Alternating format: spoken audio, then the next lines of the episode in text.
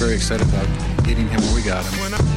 This is the Turn on the Jets podcast, presented by Prime Sport. Play clock is down to one. McCown gets it off. He's throwing long on the near side for Anderson. He's got him into the open field. Touchdown, Jets! And now, here's your host, Joe Caporoso.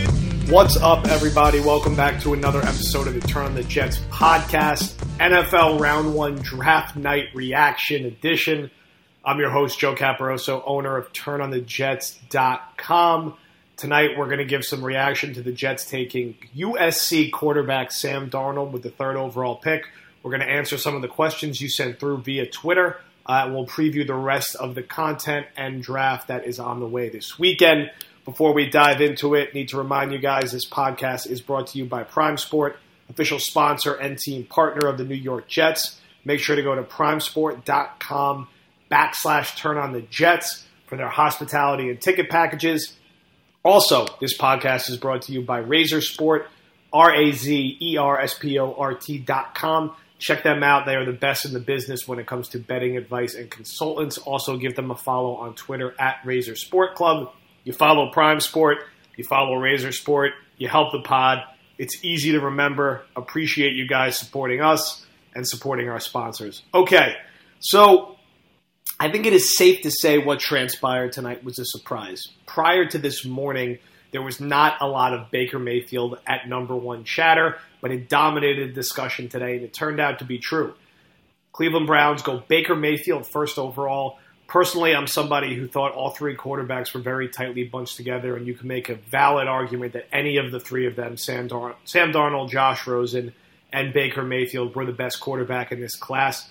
The Browns clearly evaluated that Mayfield was the guy, made a fairly surprising selection in taking him first overall. And then also surprising, with Sam Darnold on the board, the New York Giants still go running back, taking Saquon Barkley. Listen, I think Saquon Barkley is going to be a great player in the NFL. He's going to be exciting. And obviously, Odell and Saquon will be fun to watch together. But Eli Manning is 37 years old.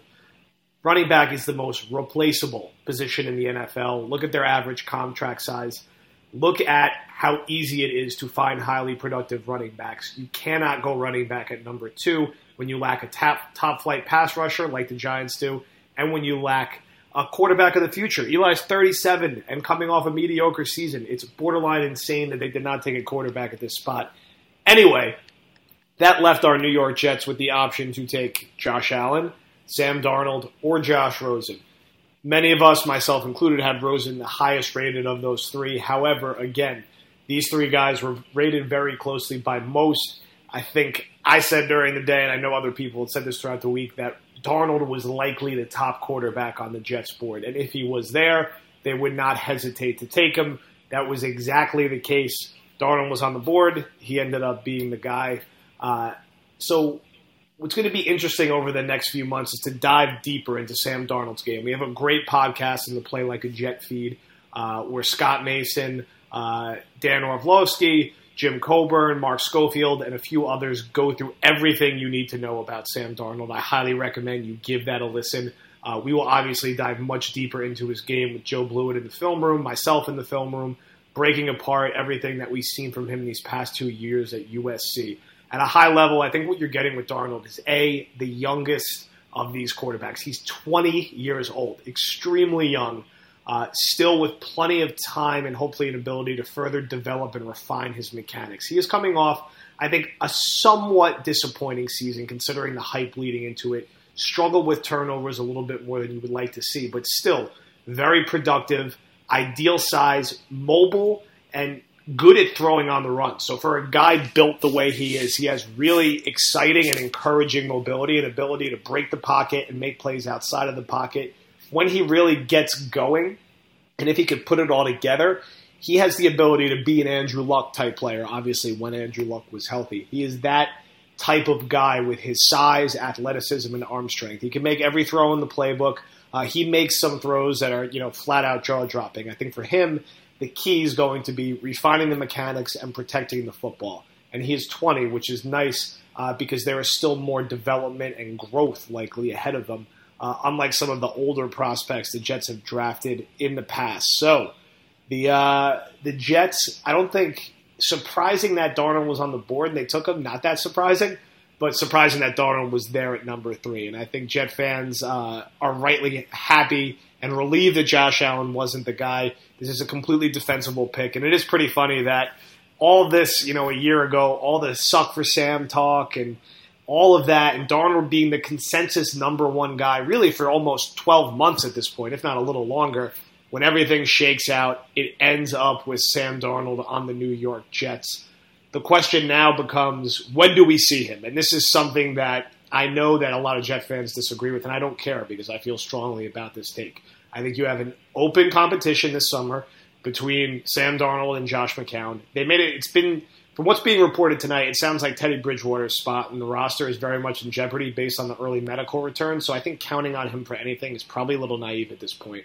We know Bryce Petty and Christian Hackenberg are complete trash. They're not going to be a factor in anything. So you basically have 39 year old McCown, Sam Darnold. I'm not saying you hand anything to Sam Darnold. I'm saying you let those guys compete. And if it's comparable over the summer, which it will be because Sam Darnold is substantially more talented than Josh McCown, you go with the quarterback. You go with the young quarterback, the guy you just spent the third overall pick on. What are you getting on this team out of playing a 39 year old quarterback? You play the 20 year old quarterback, you get him experience, he learns on the fly, he develops, and then your team is ready to compete in 2019. Similar to what the Rams did in Jared Goff's second year, similar to what the Eagles did in Carson Wentz's second year. Sam Darnold is not getting any better sitting on the bench watching Josh McCown play football. Josh McCown is a good guy. He's a bad to below average quarterback at best. Get Darnold out there, let him work through his mistakes, and he will make mistakes early in his career, and then have him be further along when you get to 2019. Don't plant him on the bench this entire year and then push a narrative in 2019. Well, oh, this is his first year playing. Expectations should be low. When you're on year nine of being outside of the playoffs and year five of Maccagnan and Bowles potentially being under 500, you draft a guy in the top three. He should be ready to play relatively soon. Darnold should not have trouble digesting this playbook. You let him compete with McCown, and if it's a close competition, get him out there and start him. I would start him 16 games unless he looks completely overwhelmed this summer. More realistic expectation with Todd Bowles as the coach, he probably starts 8 to 12 games. But obviously, we'll need to see how it plays out. I just think Jet fans tend to overrate what Josh McCown did a little bit last season. You need to dig a little deeper than the box score numbers and look at how many plays he left out on the field.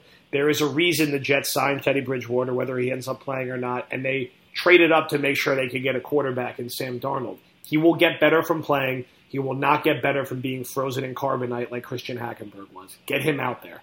All right, that's my rant on that. I'm sure I will make that rant 74,000 times again before the season starts, and I'm sure I'll be frequently tweeting play Darnold, hashtag play Darnold, play Sam, whatever the hell it ends up being. I like to see Sam Darnold playing this year a substantial amount of time. Let's dive into your questions. First one from at 133, our friend Brian. Question Think about these three players that could eventually be Pro Bowl, All Pro that fell to the Jets: Williams, Adams, and Darnold. Are the chips finally falling our way? I think this is going to be a popular, you know, consensus talking point, right? No one expected Leonard Williams to be there at number six, and he was. No one expected Jamal Adams to be there at number six, and he was. No one expected Sam Darnold to be there at number three, and he was. So I think that's great, and I understand the Jets' BPA strategy, and we've seen flashes from Williams and Adams. I think the real question is now you got these guys so when do the wins start coming, and when do those guys, namely Williams and Adams, take that next step to become All-Pro, Pro Bowl caliber players? We haven't seen that yet. And again, Adams has played one year, so you got to be a little patient with him. But the the line on Adams was that he was a generational talent. He was a surefire All-Pro. He was not a Pro Bowl. He was not the Defensive Rookie of the Year as a rookie. He wasn't an All-Pro. Can he take that type of step in year two? With Leonard Williams, he got into a Pro Bowl as a fifth alternate. I think has not been an All-Pro type guy you know, is coming off a bit of a disappointing year. Can he take that leap and become one of the best defensive players in football, or at least one of the best defensive linemen in football? So the Jets need those three guys to be stars, not just good starters, but stars. Those are the guys you take in the top six of the draft, and hopefully all three of them can reach that level. And if they can, the Jets are going to be competitive sooner rather than later. Next question from Dean McGowan again. When do you think Darnold starts? Any insight on the fumbling issue? I think he gets a little lazy with his mechanics sometimes as it relates to ball security in the pocket. And it's going to be something that Jeremy Bates is going to have to drill with him. He's going to have to be mindful of it, uh, keeping the ball up and protecting himself and protecting the football in the pocket. When do I think he actually starts? Again, I would start in week one. If I had to guess, he probably ends up starting somewhere between week six and week 10, uh, or maybe earlier if Josh McCown gets hurt. Next question from at Jets Gnome Is this a great pick or the greatest pick of all time? I think it's a pick you should feel very good about. I think it's hard to be frustrated or mad if the Jets left tonight with either Josh Rosen, Sam Darnold, or Baker Mayfield.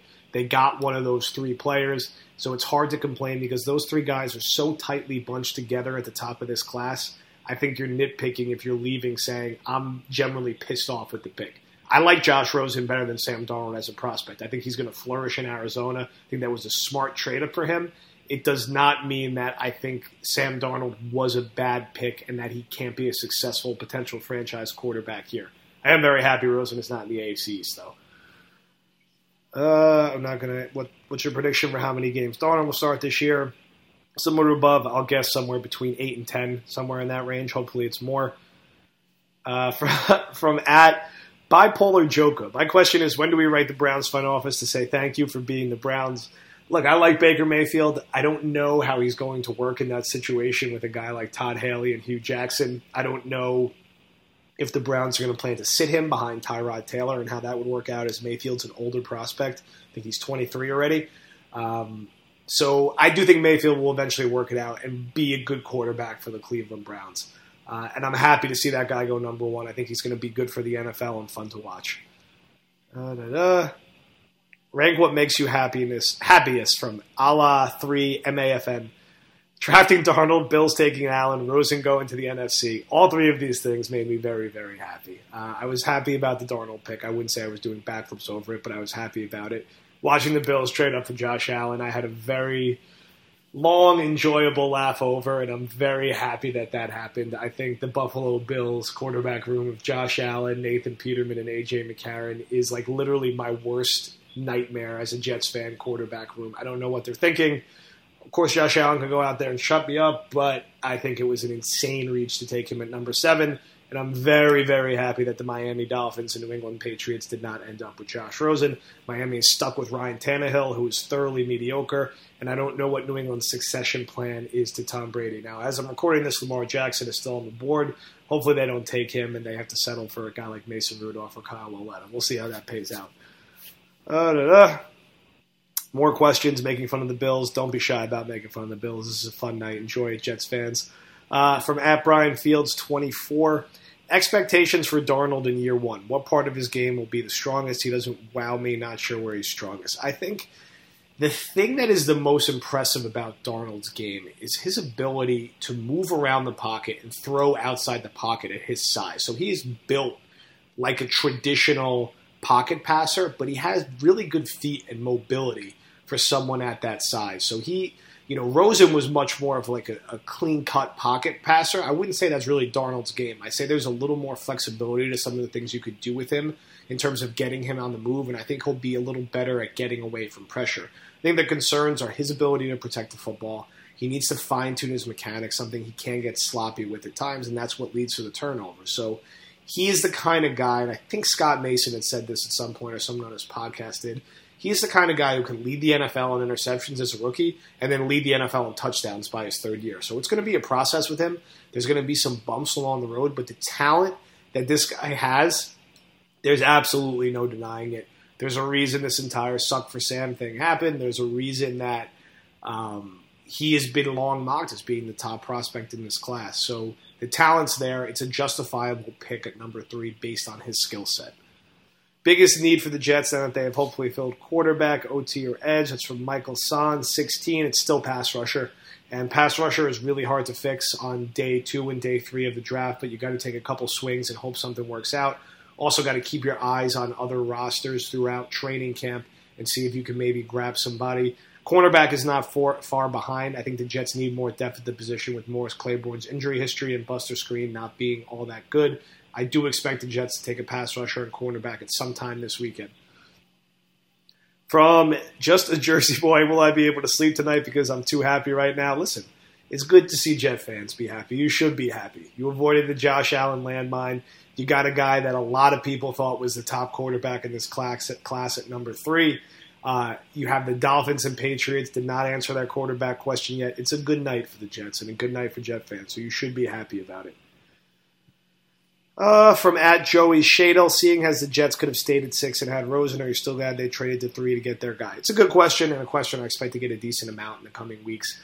I think what you got to remember is you don't know how the board could have broken if other picks went a different way. I think it was really hard to anticipate that Mayfield was going to end up going number one. I mean, how many people said before the draft that if you really like Mayfield, why would you trade from six to three? He's definitely going to be there at six. You really never know how these things are going to play out. I'm very surprised that Josh Rosen went to 10.